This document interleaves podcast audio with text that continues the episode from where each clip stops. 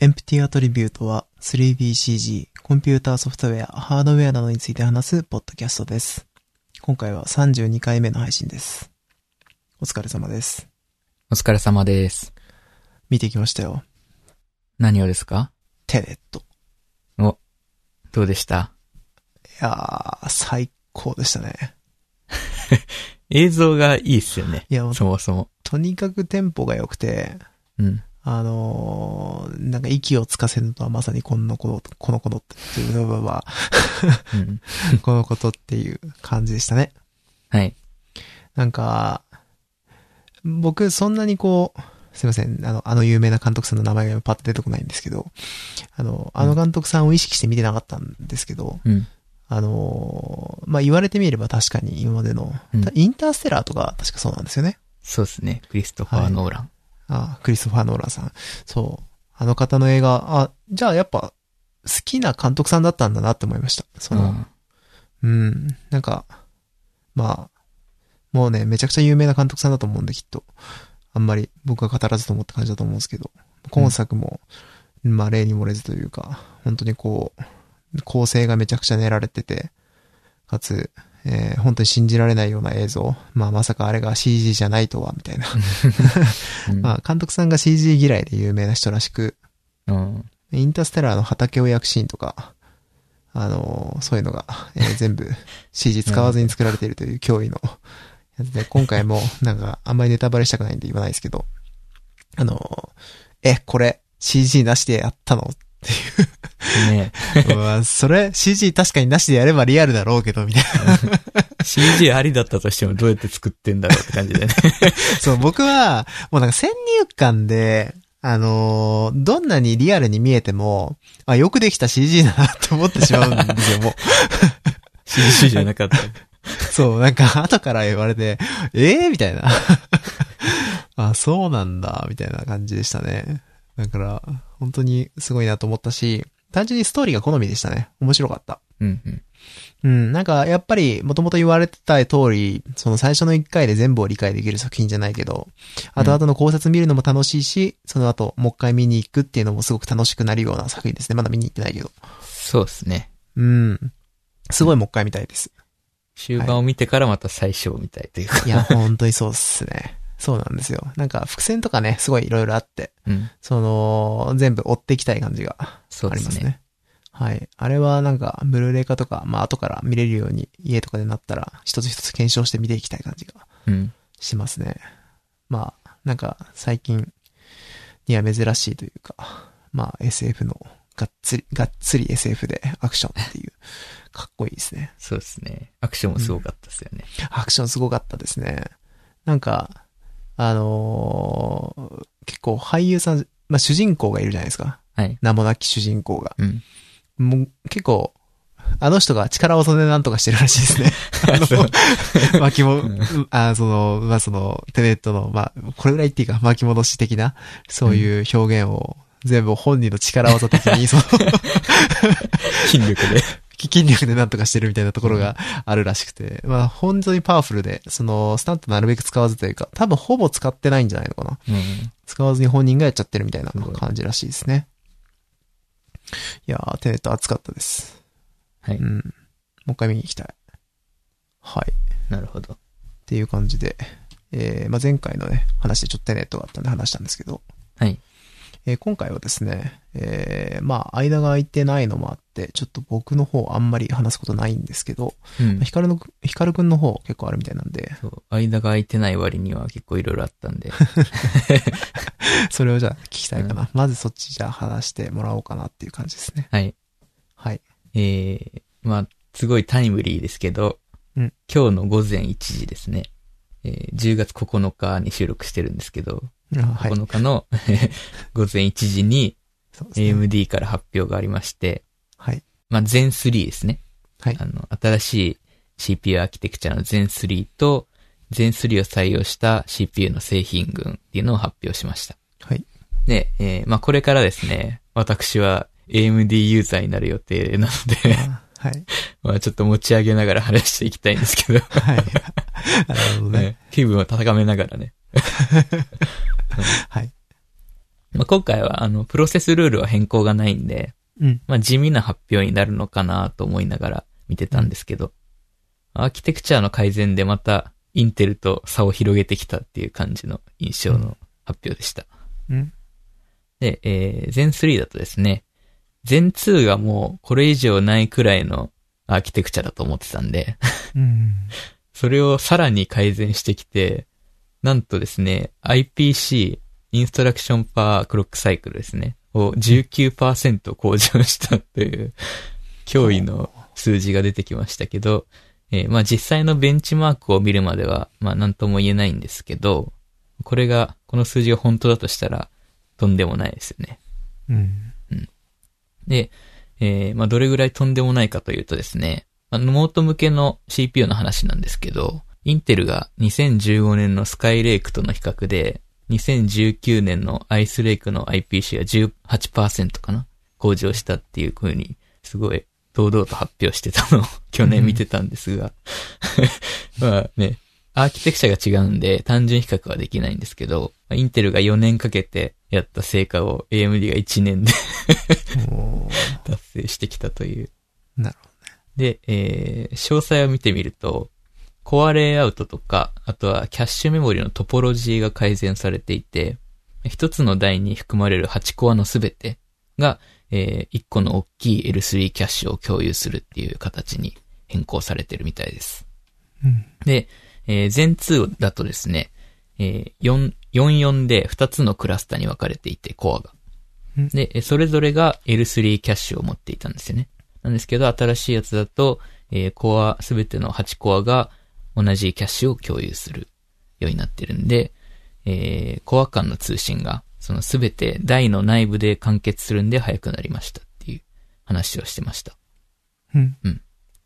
で、えー製品としては 5950X と、えー 5900X、5800X、5600X っていう、え4種類が発表されたんですけど、まあね、今回もあの、リサスーが顔の横に CPU を掲げている絵を見れたんで、 それだけでよかったんですが、えーまあ、特に推してたのが、シングルスレッド能力の向上です。まあ、つまりその IPC のその、工場と直結するんですけど、まあ、プロセスルールも変わらずということで、コアの数も据え置きなんですよね、今回。うん。その代わり、IPC を改善して、スシングルスレッド能力を上げることによって、えー全体的なパフォーマンスが良くなりましたと。うん。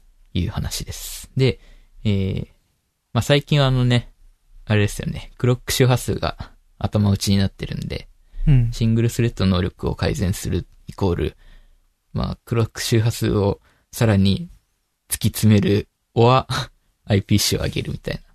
まあ、うん IPC を上げるのが多分一番メインにななんだと思います。で、えーまあ、ゲームとかだと結構このシングルスレッドの能力っていうのが重要になるんで、ゲーマーにも、えーゲーマーにとってのアピールポイントというか、ゲーマーに対してのアピールポイントにもなるんで、なるほど。なんか今回はね、なんか、ゲーミングっていうワードが多分1万回ぐらい出てき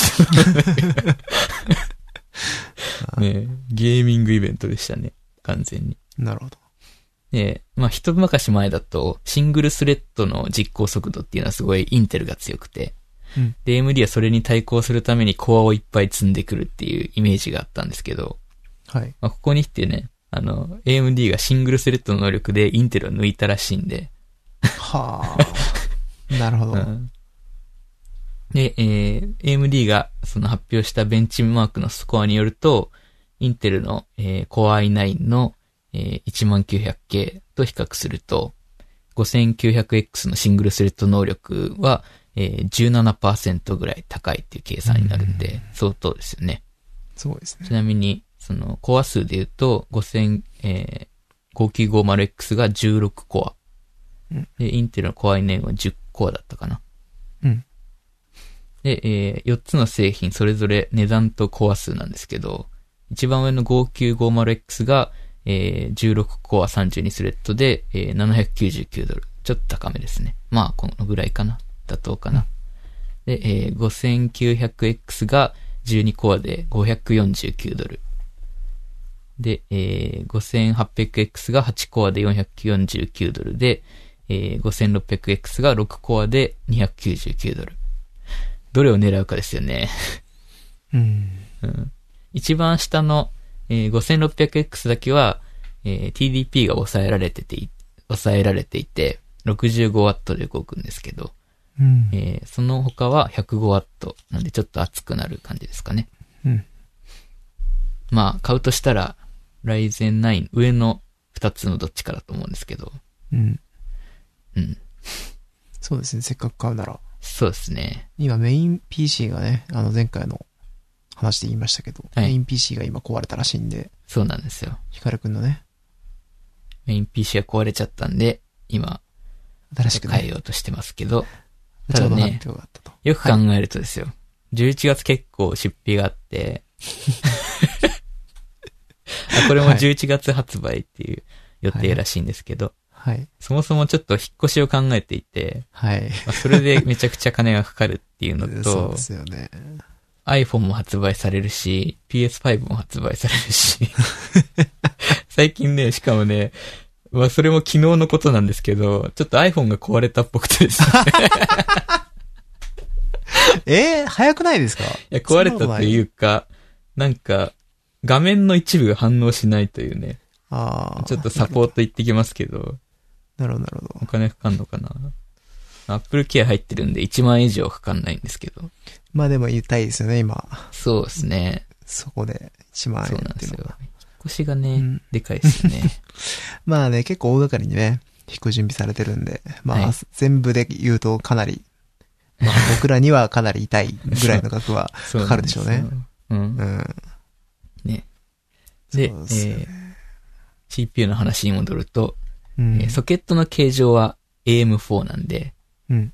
すでに発売されているマザーボードの BIOS をアップデートするとそのまま使えるという話です。で、えー BIOS に関してはですね、500番台のチップセットの方は、えー開発済みで、400番台の方は、えー来年の頭になるらしいんで、マザーを流用しようとしてる人はちょっと注意した方がいいかもしれないですね。はい。うん。楽しみですが、どうでしょうか。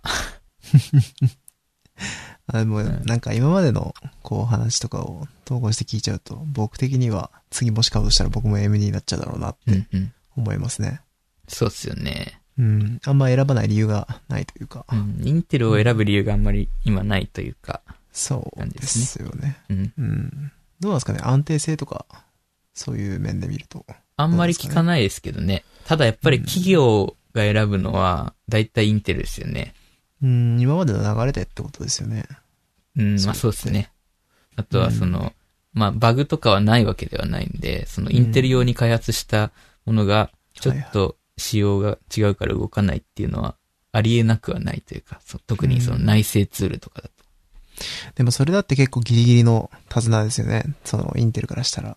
うんうん。うん、なんか、まあそうですね。この先それが続くんだとしたら、いずっとインテルでいるわけにもいかないから、多分それこそゲーム開発会社なんかは、あの、うん性能を基準にして作ることも多いし、今、あれですよね、PS5 とかも今 AMD で動いてるんですよね。いろいろ PS5 もそうですね。ゲーム業界は結構 AMD の採用が多くて、うん。ってなると、 Xbox もそうですし。まあ実際のその作業用の PC とかも AMD にかなり変わっていくっていうのもうん、全然あり得るんじゃないですか。なんあかりイメ得ーまジすでねすけど。うん。なるほど。うん。で、AMD といえばもう一つですね、はい。大きいニュースがあってお、今なんか、ザイリンクスを買収しようとしてるらしいんです よザイリンクス。ね。ザイリンクスって、えーまあ、知ってる人は知ってる半導体メーカーの一つで、はい、はい。 FPGA の界隈ですごい有名なんですよ。ああ、えーまあ、どれぐらい有名かっていうと、アルテラ社っていうもう一つの会社と並んで、二大 FPGA メーカーの一つで、うん。で、アルテラよりちょっと、多分売り上げ自体は、その、1位なんじゃないですかね。えーえーアルテラはですね、もしここからが面白いんですけど、アルテラって5年ぐらい前にインテルに買収されてるんですよ。 はい。で、まあ、そう、その買収が成立するとなると、まあインテルのアルテラ対 AMD のザイリンクスになるああ。熱いバトルがね、 繰り広げらる。れる感じが興味深いですけど。 FPGA 業界っていうんですかうん。そこっていうのは、この市場において大きいんですかそもそも。とあの、データセンターとかでは結構大きいんじゃないですかね。あーなるほどネねットワーク周りとかのチップを専用で作るのではなくて、うんえーカスタムチップというかその FPGA でえー作ってしまうとか、うんは結構あるみたいですね。あとは 5G の基地局とか、うんうん。なるほまあ、自分はアルテラユーザーなんで、 ど。ああ、そうなんですね。あのアルテラユーザーからするとなんか、ザイリンクスはイケイケでかっこいいなってイメージはあるんですけど、あまず実際の AMD とにころは対する イメージじゃないですか、そ れは。確 かに。うんまあちょっとバギーというか、バグが多いっていうのは聞くんですけど、あー、なるほど今はどうなんだろうな。うん。まあそういうのはね、でも、なんか、時間とともに、いろいろ洗練されていくもんなんで、そうですね。うん。面白いですね。うんうんなるほど。それは、 熱い戦いになりそうですね。なかなかの そうか。興味深い。まあ個人的にはね、そのまま AMD 一強になっちゃうのもつまらないんで。はい。うん、なんか、基礎やってほしいな。いいですね。で、うんえー、最初こっち行こうかな。Google の方に。はい、次の話ですね。はい、次。えー、Google の発表も10月にありまして、はい。今回はですね、えースマートスピーカーの Nest の新機種と、うん。えー Chromecast と Pixel シリーズの発表がありました。うん。で、えーまず Nest なんですけど、Nest Audio っていう、その名の通り、オーディオに特化したスマートスピーカーですね。うん。え、1万5千円ぐらいなんですかね。で、買える、 うんえー結構いいスピーカーに、Google アシスタントがついた感じ。 ただこれは、あの、モノラルなんで、2台買ってステレオにするというイメージですね。ああ、うんうん。普通のネストどうとも今までの方針、はい方針と一緒ってことそでうですすね。ね。の音がすごく良くなったらしいです。うん。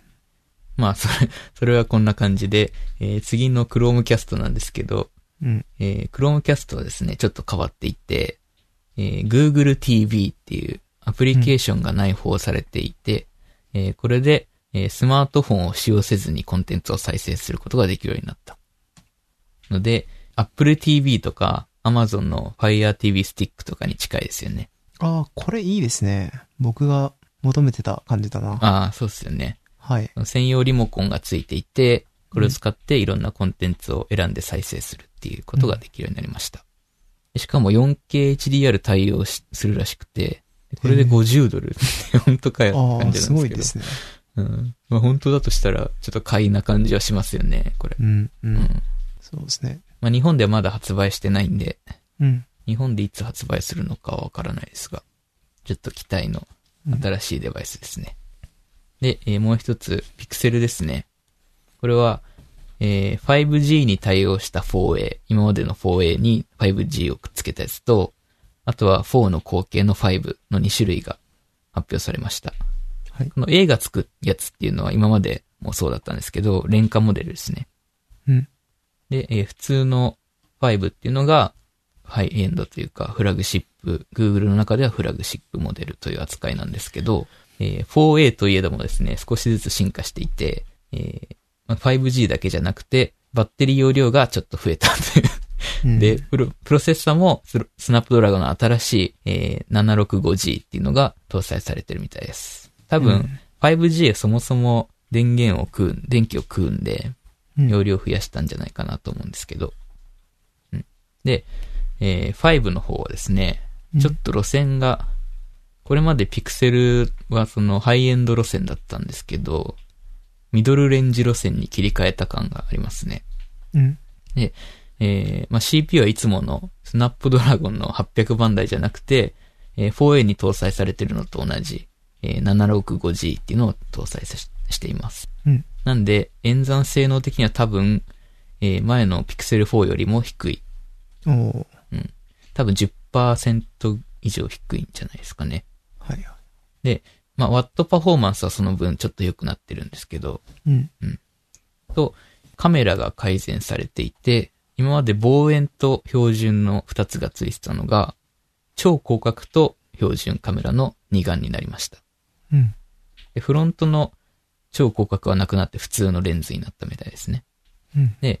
顔認証なしになって、指紋認証のみなんですけど、まあ、このご時世ではちょうどいいかもしれない。そうですね。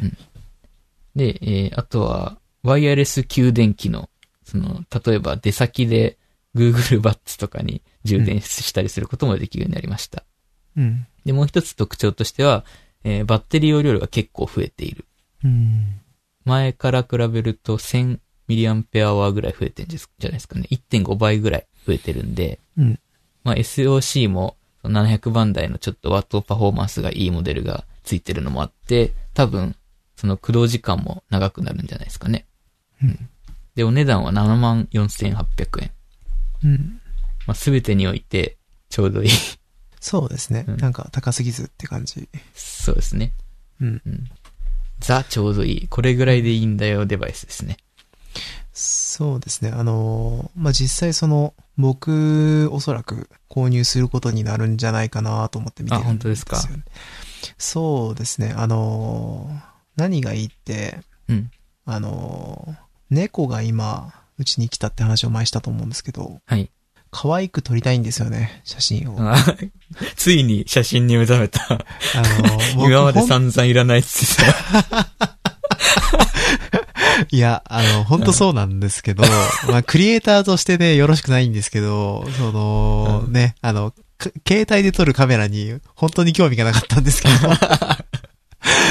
思い出を残すみたいな文化がね、あんまりなかったんですが、まあ、それを、これ一台でできるのはいいなというふうにちょっと思ってまして、 うんうんで、まあ、もともとね、ピクセルは、その、狙ってたというか、その、Google である程度統一したいっていうのがあったんで、うん。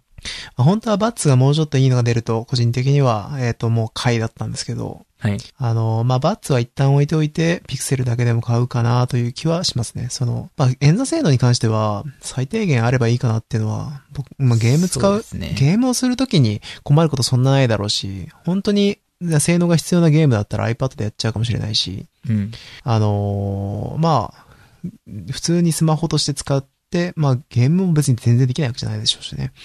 ううん。ん。だから困ることはないだろうなっていうのが個人的な感想なんで、まあむしろ防水しっかりしてて、電池容量増えたっていうなら、言うんであれば、まあ、買わない手はないかなって気がしてます。そうですね。そう。防水もついてるんでね。うん。なんか防水の性能がいいみたいですね。今、見てると。まあ、48との違いとしては、うんえーまあ、CPU は同じで、バッテリー容量が大きくなってて、防水がついて、えー急速ワイヤレス給電と、えーバッテリーシェアができる。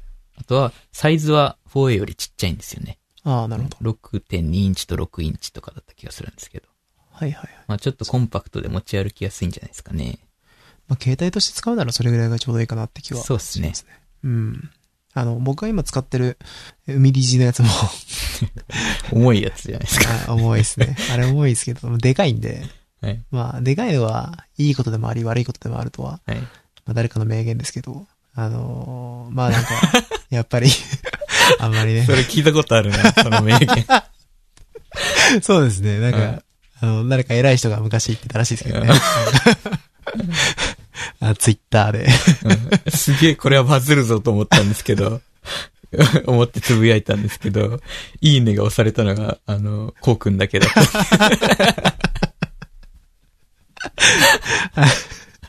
はい、あの、そもそもバズるほどフォロワーいないで しょ。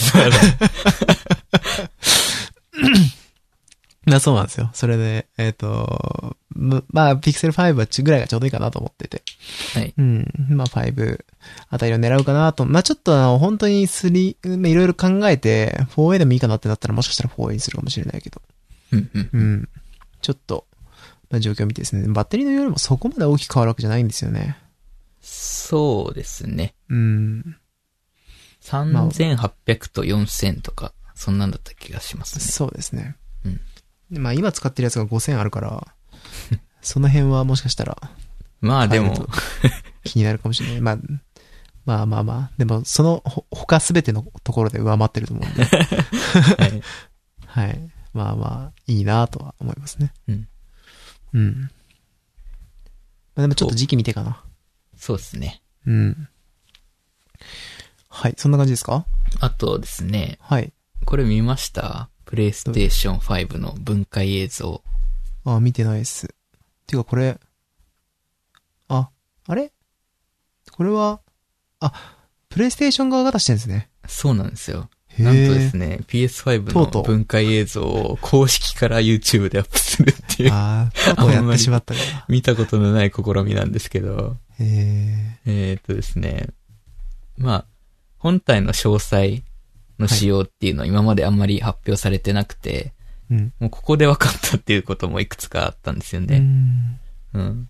で、一つは PCI Express 4.0対応の M.2 ソケットが、ユーザーが触れられる位置にあるんですよ。なんで、うんえー SSD をユーザー自身が追加できるようになってます。と。素晴らしい。と、えー本体の側面に雑素キャッチャーっていう穴があってですね、 うん。ここに掃除機をくっつけて、 ホコリを吸い出すことができると。へえ。これ面白いですよね。普通に嬉しいですね。うんうん。あとは、えー Bluetooth 5.1と Wi-Fi6 に対応しているっていうことをさらっと言ってましたけど、 あのね、かっこいいおじさんが分解していくんですけど、すごいかっこいいおじさんなんですけど、はい。今見てかまっすこいいよ。おじさんがちょっと説明しながらやっていくんですよね。そこでなんか、Bluetooth5.1 と Wi-Fi6 なんてのを外します。みたいな。それ、それ言われてない情報で。言ってたっけなるほど。まあそすんなごい感なじですね。。えー最終的にはマザーボードを取り外して CPU の台が剥き出しになるまでやるんですけど、これは。あーもう、完全にあれですね。やられるからどうせ。そうですあねほ。本家が丁寧にやっちゃおうっていう。あ、でもいい試みですね。これはすごくいいと思いました。うん。うん。なんちゃんと動いてかるししかもその自社の製品に自信を持って、うそのん、中身までこだわってます感がすごくて。そうですね。で、例えばこの基板の配置が良かったんですよ。 それは、基板、ちそれはょっと見てほしいんですけど。どれぐらいの人が実その感想を持つか際は。ないまあ例えばですね、はい。この GPU のチップですね。はいチップの周りにメモリチップが円形に配置されてるところとかすごいこだわりを感じるんですよね。おーあの、やっぱりメモリチップってたくさんあるんですけど、うん。えーそれぞれが全然違う距離に、GPU から違う距離にあると、はあ電気信号が伝わる速度が、速度は違うんで、速度が違うというかタイミングが変わってしまうんで、やっぱりその均等に配置した方がいいんですよ ね。うんんそうですね大体のグラフィックボードとかだと、えー GPU があって、その周りを、その正方形に配置されてるとかはあるんですけど、うん。円形にってのはあんまり見たことなかったかもしれないなぁとなるほど。思ったのと、もう一つ面白い点としては、えー TIM っていう、TIM っていうものがあってですね。はい。これの素材にリキッドメタル、えーっと、液体金属ですね。はいはい。を採用してると。すで、はいえーまあ、我々のような庶民が普段見慣れてる CPU というとですね、あの、正方形の手のひらサイズの基板の上に、えー台が乗っていて、その上にヒートスプレッダーっていう金属の板板が、そのう、ん覆いかぶさってる形状になってるじゃないですか。うん。で、このヒートスプレッダーと台の間に、えー、TIM っていうその熱伝導率の高い物質が挟まっていて、これでその台の放熱した熱を、えーヒートスプレッダーに伝えることができる。効率よく、ようになってるんですよ。で、昔のですね、昔の TIM はというか、あの、ハンダ付けされてたんですよね。うん。昔は。ソルダリングって言うんですけど、最近は、インテルで言うと第3世代の IB ブリッジぐらいからシリコン製のグリスに変わったんですよ。うん。まあグリスなんで、えーハンダよりは熱伝導率落ちちゃうんですよね。なんでユーザーからはちょっと大丈夫なのっていう感じの反応ではあったんですけど。うん。で、まあ、横から見るとですね、台があって、えーシリコングリス、ヒートスプレッダー、シリコングリス、CPU クーラーっていう感じになるじゃないですか。うん。うん。なんで、えー一部界隈からはですね、グリスバーガーとか、 ダブルグリスバーガーと呼ばれているんですけれども、はい。うん。これがオーバークロックの上級者とかになると、ヒートスプレッダーをその CPU から引き剥がす、通称空割りって言うんですけど、うん。を行って、えー剥き出しの 台にした後に、えーグリスを拭き取って、えーもっとで熱伝導率の高いリキッドメタル、液体金属に塗り替えるっていう強い人も結構いるんですよね。なるほでこのリキッドメタルってすごい扱いづらくて、まず表面張力がめっちゃ高いんで、ど。うん。 玉になっちゃうんですよ。塗ろうとすると。塗れないんですよね、綺麗に。はいはとか、あとはアルミと反応するんで、うん。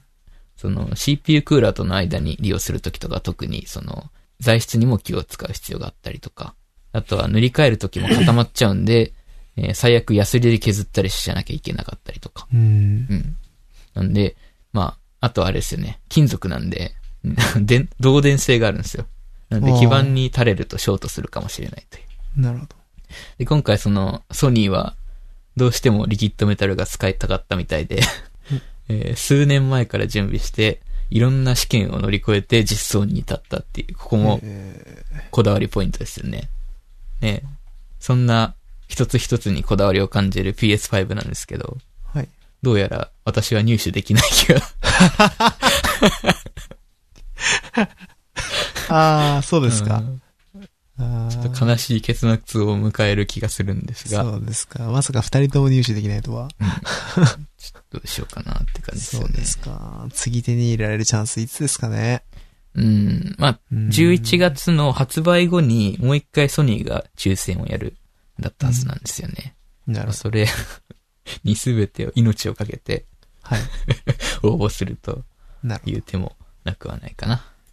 ど。はいまあまあまあ。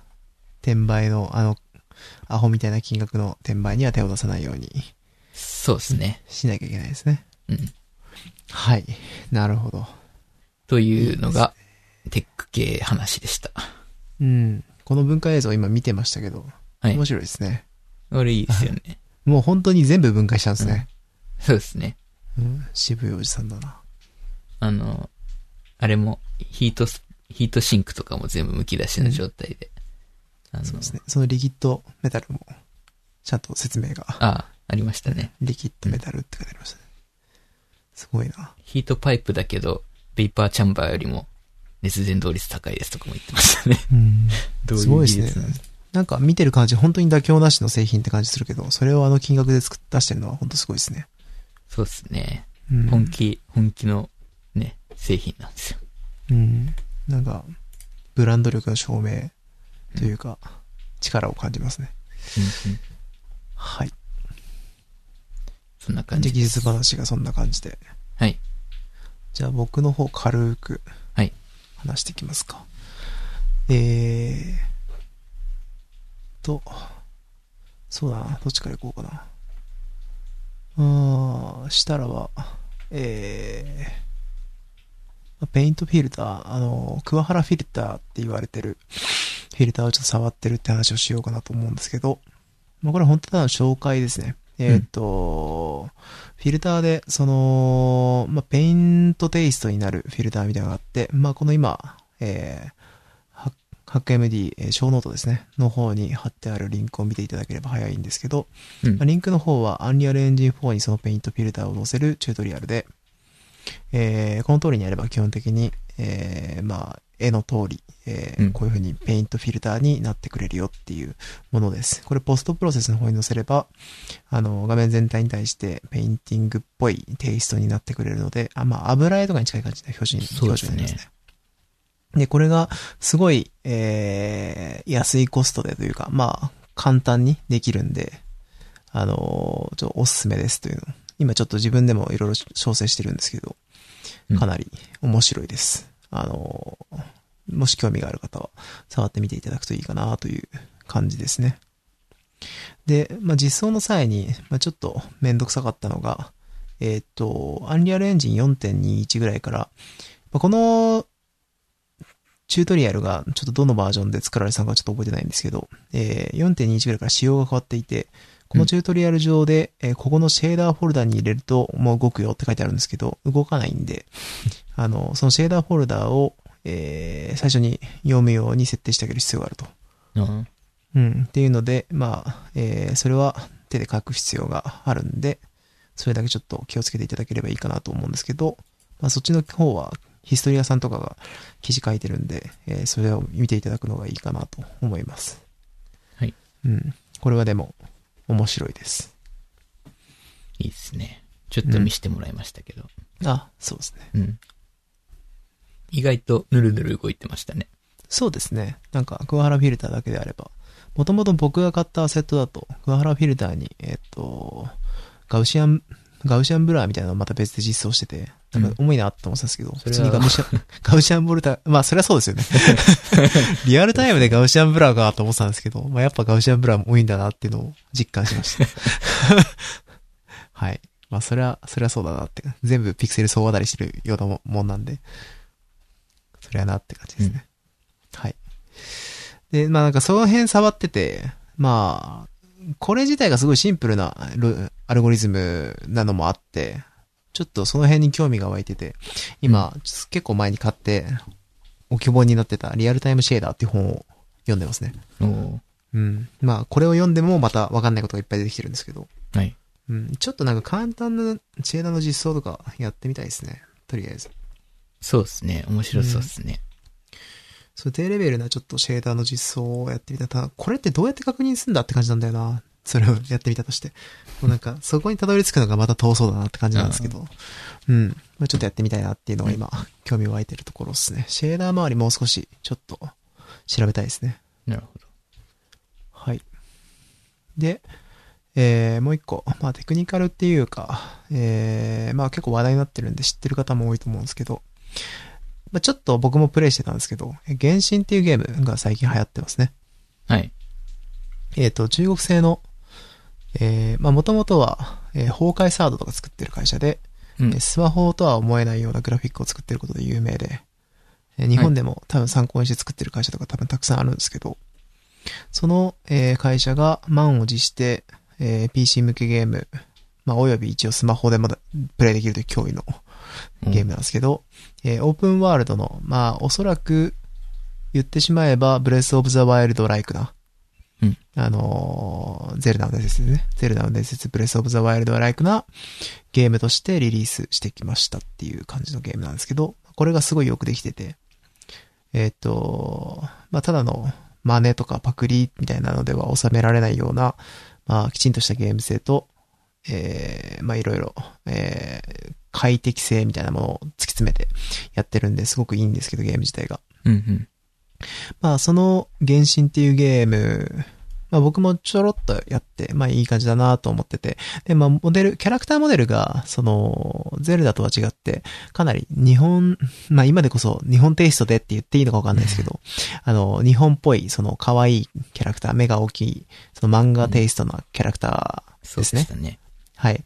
アニメテイストって言ったかなそうのですねキャラクターでできていて、えーまあ、トゥーンシェードのすごい綺麗なモデルになっているんですけど、えーそういうデザインでできていてですね、まあ、よくできてるなというふうに印象を持っていたんですが、えーまさかのそれが公式で MMD モデルとして配布されるという、 えーまあ、日本だったら絶対やらないようなことを、えーやってきたので、まあ、それをちょっと見てきましたって話ですね。おおえーこれは本当に簡単で、まあ、リンク先多分押して、おそらくそこから飛べるページがキャンペーン公式サイトっていうのがあるんですけど、えーそこの中で中国語がいっぱいあって怖いなって感じなんですが、えーっと、キャラクターの顔がいっぱい並んでるアイコンがあるんで、それダウンロードすると本当にただダウンロードできます。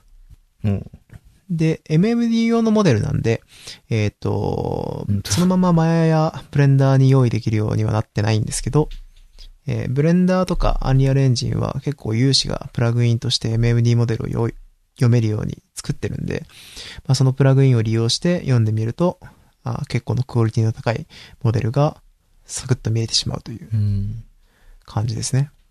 で、中身見てみると、えー、まあ確かにクオリティがただ高いんですけど、ただ単純に高いんですけど、うん、僕の最初の印象は物理骨おーっていう感じですね。 すごい骨いえっぱい入ってんなって感じで、まあなんか、これをスマホ向けに動かしてんだな、すごいなっていう感じでしたね。うんうん。うん、またスマホって言っても確かこのゲームは結構機能的な制限があって、その iOS のこのバージョン以上じゃないと動かないみたいな、そういう制限を確か設けてたんで、うん。まあ、プレイできるゲーム機ってのは、うんスマホってのはそんな結構限られてるんだと思うんですけど、まあ、それでもすごいなって感じですよね。で、確かゲーム自体は Unity で作られていて、うん。えー、まあ僕がプレイした印象としては全全然 Unity って感じしなかったんですけど、まあ単純に技術力の高さ感じるなって思いますね。うん。うん。で、まあ単純にこう、原神のそのモデルを参考にするでもいいし、その、まあ、一応利用規約があるんで、そちらの方を見ていただく必要はあると思うんですけど、えー二次的なその踊らせるとか、ちょっと遊ぶ程度だったら、まあ、問題なさそうな感じですね。なるほど。うん。まあ、あと、見てて思ったのは、えっと、データ名全部中国語なんですよ。おうだから、このまま作ってるのかなーってちょっと思ってました。 どうなんですかね。バリバリ2バイト文字入ってるテクスチャー名とかあって、で、うん MMD 側も多分それ直で読んでるんで、つその中国語を、なんか、そういう作り方をしてんのかなーっていうのはちょっと気になりましたね。うん。まあ、なんだったら多分、P4V とか、デフォルトの設定じゃ、あの、読み込めないような形式になってるんで、その中国語の特殊な文字として判定されちゃって。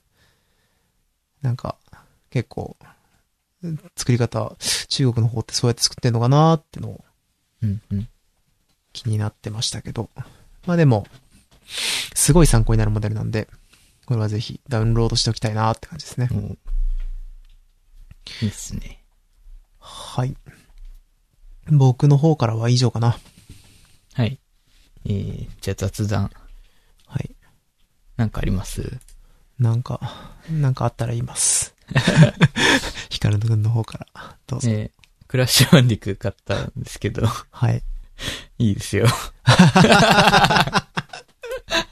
あいいですね。そうあか。のー、まあ、懐かしいって感じですねう。んクラッシュバンディック4が出たんですよね。3そうまで今出てたんですけど、4がプレイステーション4以降向けとして、そう。とんでいいもですねマルチバースっていうはい。サブタイトルですね。あのーまあ、ノーティードッグなんで、クラッシュバンディック作ってるとこって、うん。まあ今回はアンリアルエンジンテイストバリバリで、って感じなのそうかでなすね。うん。ああ、まあでも、アン、あそうですね。アンリ、アンリアルエンジンでしたね。はい。あの、タイトルにアンリアルエンジンって出てき ましたね。はい。そうですね。素晴らしい。で、えー、まあ、グラフィックはちょうどいい感じでした。綺麗、綺麗にまとまってますね。うん。うん。で、えー、まあ、新要素があったりとか、うん。今までちょっとめんどくさかった操作がなくなってたりとか、あの、箱壊して、リンゴ出てくんじゃないですか。クラッシュバンディクって。でリンゴに攻撃するとリンゴ吹っ飛んでくじゃないですか。 え、そうでしたっけえそれがなくなってます。あ箱壊すとリンゴがシュッてくるようになりました。はいはいはいはい。これはすごい改善だと思って。ヒカル君確かクラッシュバンディック4やる前に3までやり直してるんですよね。ああ、そうですね。やり直してます。いや、記憶も新しい。そうですね。はいはい。なるほどね。うん。で、なんか、ね、仮面がいっぱいあったりとか、うん。仮面によって能力が変わったりとか、うん。違うキャラを操作したりとかね。うん。まあクラッシュバンディク、ちょっとやりたいなって人にはおすすめです。 懐かしい CM なが。良かったですね、CM が。あ、そうですね。昔の、あの、着ぐるみみたいなやつが踊り出すやつ。謎 CM。懐かしいって感じでしたね、それも。それがもう一回うん来た感じでしたね。いやー、クラッシュバンディック好きだったな子供の時。うんただ、どこまでやってるのかすら覚えてないんで、うん。あのーまあ、4で新しく要素が追加されたって言われても、うん。なんか、前にやってた要素はどんなだったっけっていうのをちょっと思い出せないですけどね。うんうん。いいですね、クラッなシんュかバンディック。ちょっとネタバレになっちゃうかもしれないですけど、ああ、はい敵キャラを操作したりもできるんですよ。うんうん。まあ、CM でもなんか操作してた気がするんで、それも面白いし、うん。いいっすよ。いいですね。クラッシュバンディク。まあ、ちょうどいい難易度じゃないですか。結構難しいんですよね。そ結うです構ね。難しいけど別に頑張ればできるっていう。うん。確かに、僕、一回も全クリはしてないかも。小あ、学本生当のです時かやってた時は。なんか、、途中まではいい感じに楽しんでるんですけど、結構本当に難しいとこみたいなのが出てきちゃって、うんあ積んでたことが何回かあった気がす る。ーはいはい。うん。一個ぐらいはクリアしたような気もするな。そ1か2か。うんうん。だと思うんですけど。はい。っていうなるのほと、あと本ですかね。ここんの、東証記者会見ってのはいいんですかああ、それか。忘れてたな。これはテックそホれはーム別のに話でした。見ました 見てないっすよ。見てないの見るわけないんじゃないですか。あの東証のサーバーが止まっちゃって、はい1日アクセスできなかったっていうのがあっって、あうあ、なんん、かあれですよね、新聞一面が、取引が止まっちゃったんですよ。うん。ああ、なるほどうね。ん、まあ大事件なんですけど、はいはい。まあそれの会見、記者会見があって、それのノーカット版っていうのが YouTube に上がってたんで見てたんですけど、うん。まあなんか最近の記者会見、あれじゃないですか。セブンイレブンとか、セブン、うんセブンホールディングスか。うん。あのセブンペイとかもひどかったじゃないですか。うん。そうですね。誰も何も分かってない人が出てきて、記者も何にも分かってな くて、なんか噛み合わない話をしているといううん印象だったんですけど、この東証の会見はですね、もう全員有能なんですよ。へあのえ。登場人物というか、そのはいはい東証の人たちがですね。はい。まあ記者はちょっと、どんちんかんな人もいましたけど、うん。うん。東証の人がすごい優秀な人ばっかで、で、なんか、見てて気持ちがい い。まあ、止まっちゃったのは東証のせいなんですけど、 うん。うん。これはすごいな。ね。まあ、一生こんな会見をすることなんて自分にはないでしょうけど、もしやることになったらこんな風にできたらかっこいいなっていう感じの。ああまあなんか、YouTube のその、コメント欄今見てますけど、はい。同じように、その、東証はうんうん。よくやったとい本当でうコメすントがいっぱいありますね。か。うん。うん。あと、記者に対してのその、ああ、そうですね。怒りみたいなのが、ちょいちょい見ますけうど。ん。そうか。まあでも、技術系の話ってう、ん。難しいですよね。その、難しい、まあ政治とかも。もそうですけど、うん。当たり前だけど、その利用者は知らないじゃないですか。もう全部カプセル化されてて、うんその、その上の上辺のものを使って利用してるわけだから、はい。根本的な原因がどこにあるかとか、うん。そういうのが絶対わからないわけで、うん。うん。うん難しいですよね。その質問の仕方も難しいし、その聞く人たちも難しいと思うし、うん。うーん、なんかどうしたらいいのかなって、その決定的な答えが出せない感じがずっとあるなって気がしますね。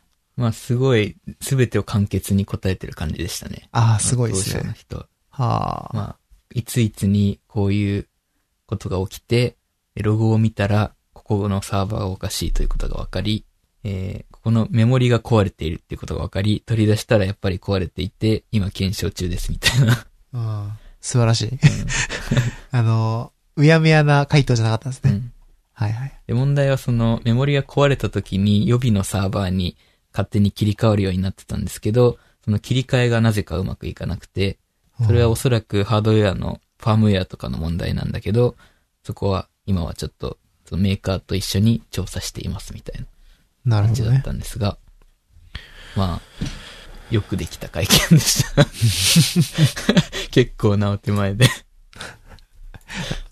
それが言いたかったですいね。や、まあそうですね。楽しい、楽しいわけではないですけど、あうんなんかあんまり見ててストレスがたまんない会見でした ね。あ、いいですね。というだっ。て小説そうですね。えー小説、えー夏への扉ってやつなんですけど、はい。えーまあ、今更かよっていう SF を知ってる人には思われ思われるかもしれないですけど、うん。 SF 小説の中では超名作の一つで、うんまあ SF オールタイムランキングとかをつけると絶対出てくる本の一つですね。一冊ですね。で例えば、あの、 山下達郎の夏への扉っていう曲がありますけど、それはこの本が元になってますし、へえバッ。クトゥーザフューチャーもそもそもはこの本が元になってますし、ええ、そうなんだうん。えで、何も知らずに普通に読むとですね、まあ、バックトゥーザフューチャーとは全然違う話なんですけどね。え。うん。まあ、ちょっとタイムトラベルもので、うん。で、まあ、90年代ぐらいに作られた本かなっていう感じなんですが、実は1956年の本でですね。そう、あこーれが。タイムトラベルもので、その、1950年代の人が書いてる、その1970年のこととか2000年代のことを書いてるんですよ。ええ。それがちょっと面白いんですよね。へえ。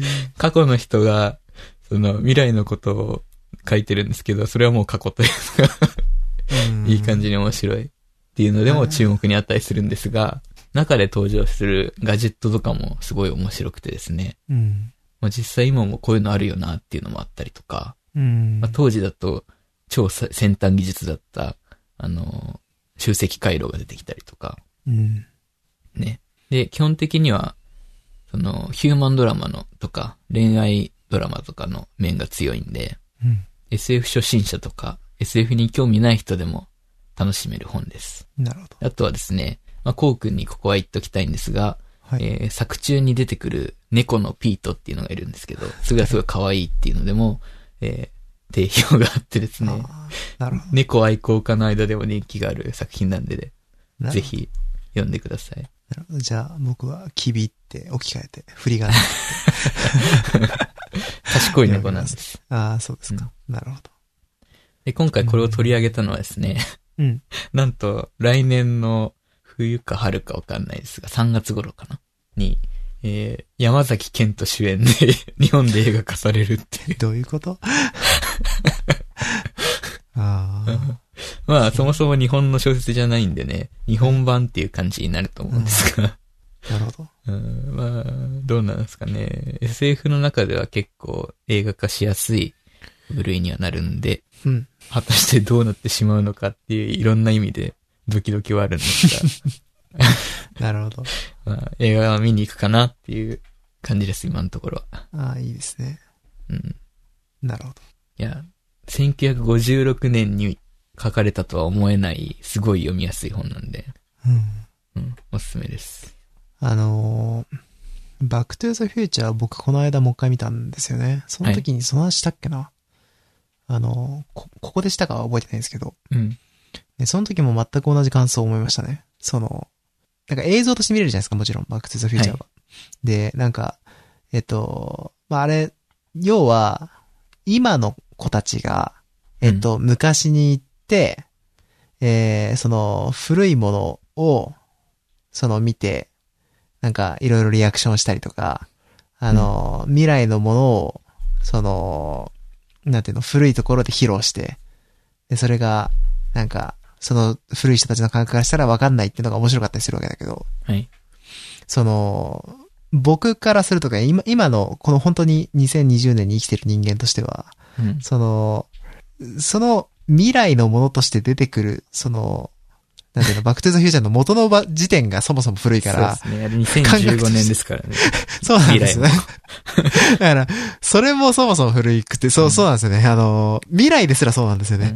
だから、なんか、全体的に違和感あるっていう。なんか、そういう意味では、小学生とかに、時に見たワクワク感とかが、なんか変な形で変換されてて、うん映画としてもちろんすごい面白いんですよ。その、だけど、なんか、あれが味わえたのはあの時だけだったんだなって思いました。うんまあ、今も別の味わいがあるという。そうそうそう、そういう感じになっちゃう っていう。これは未来ものの辛いところだなってちょっと思いました。うんはいうん。なるほどね。そういう感じですね。あとじゃあ、僕、本当に雑談なんですけど。はい。あの、Oppo のイヤホンを使ってるじゃないですか。はい。で、まあ、えー、この間健康診断で、はい。あ初めて Oppo のイヤホン買ってから、電車で外出したんですよ。あはい。で、その、イヤホンつけて出てったんですけど、ー、うん。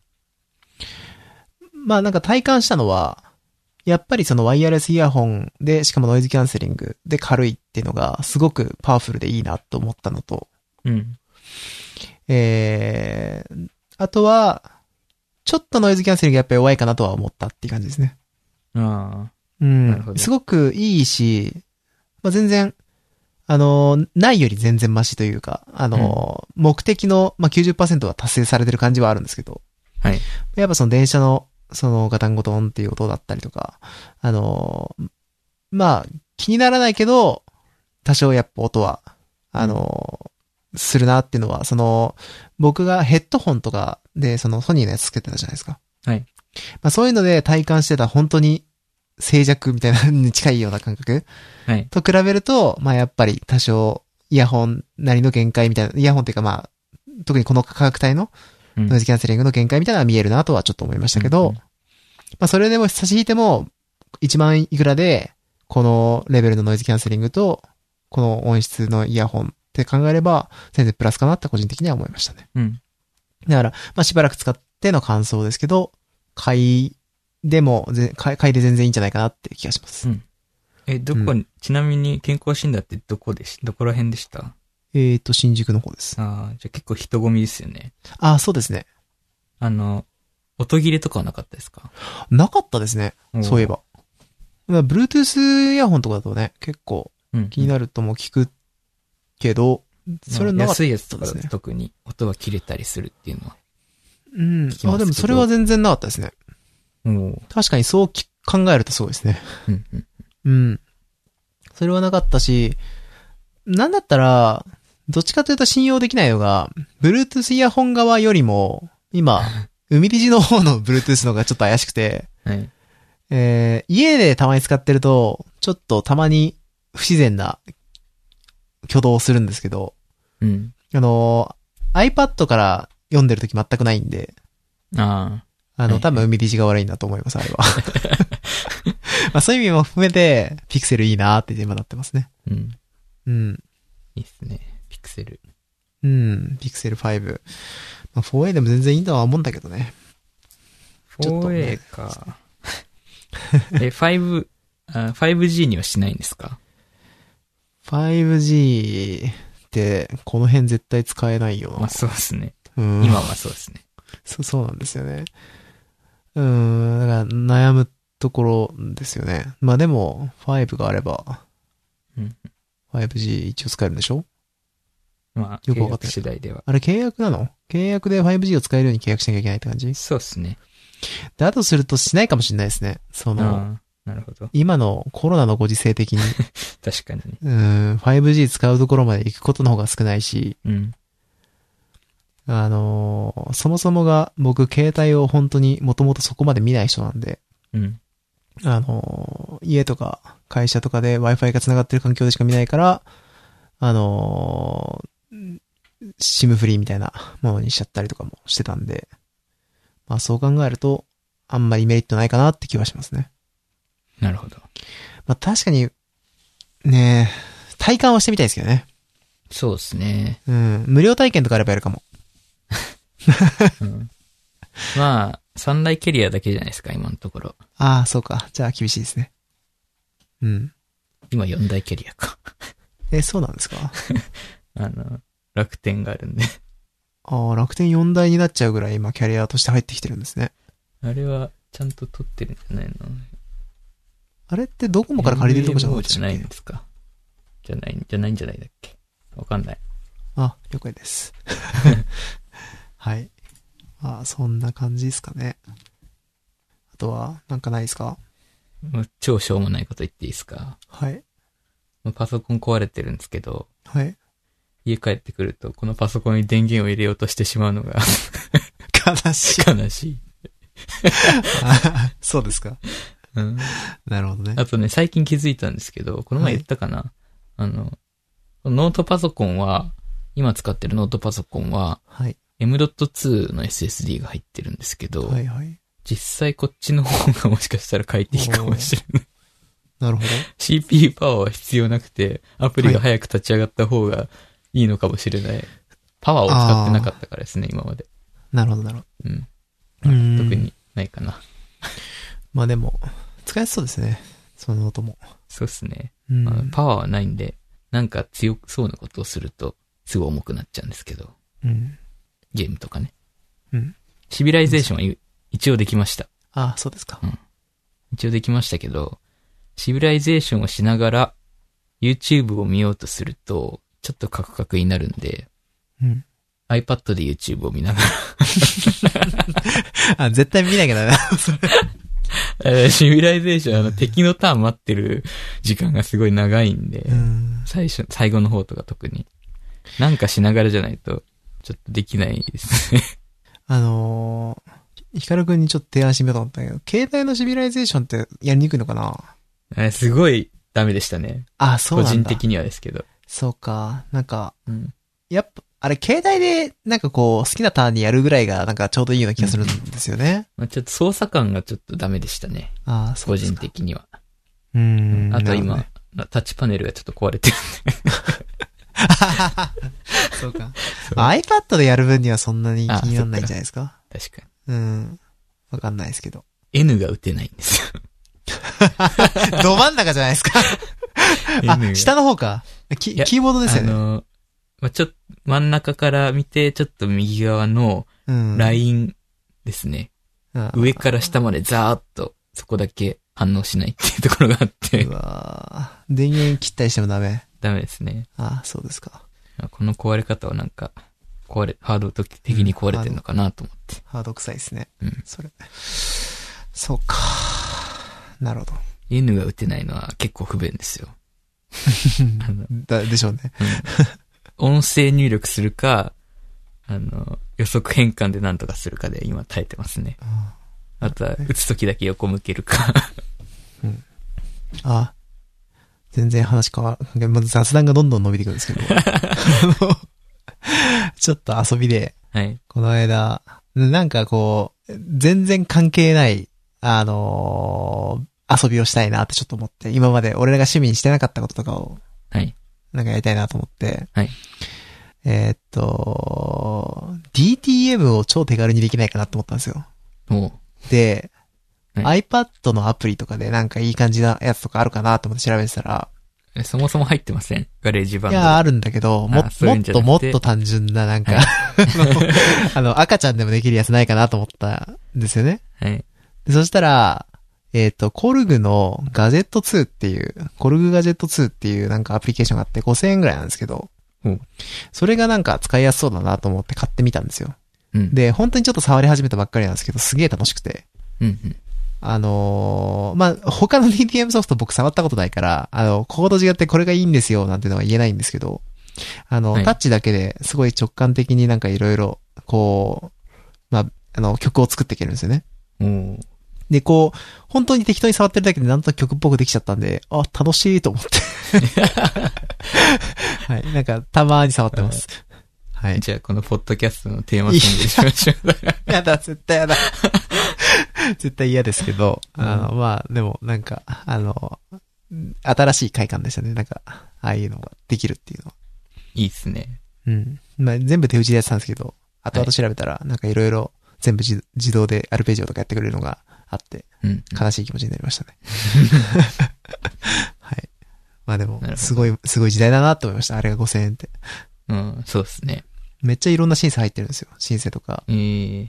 あのー、ドラムパッドとか。うんうん。うん。ちゃんとした音源が、ある程度だから曲っぽく作れるようにちゃんとなってて。まあ、うん、ちゃんとやろうとすると、その課金で、その、新しいシンセとかをダウンロードしたりとか、そういうのが必要になってくるんだろうけど、うん。いすごい作りやすいし、いい感じですね。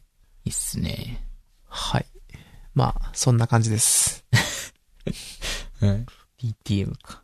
まあね、僕らは明日焼肉に行かなきゃいけないんで、そうなんですよ。この辺にしときますかね。焼肉にね。美味しい焼肉に、ハミナさんと一緒に3人で。楽しみですね。た楽しみですね。じゃあ、こんな感じで。何の情報はい、はいお疲れ様でした。お疲れ様でした。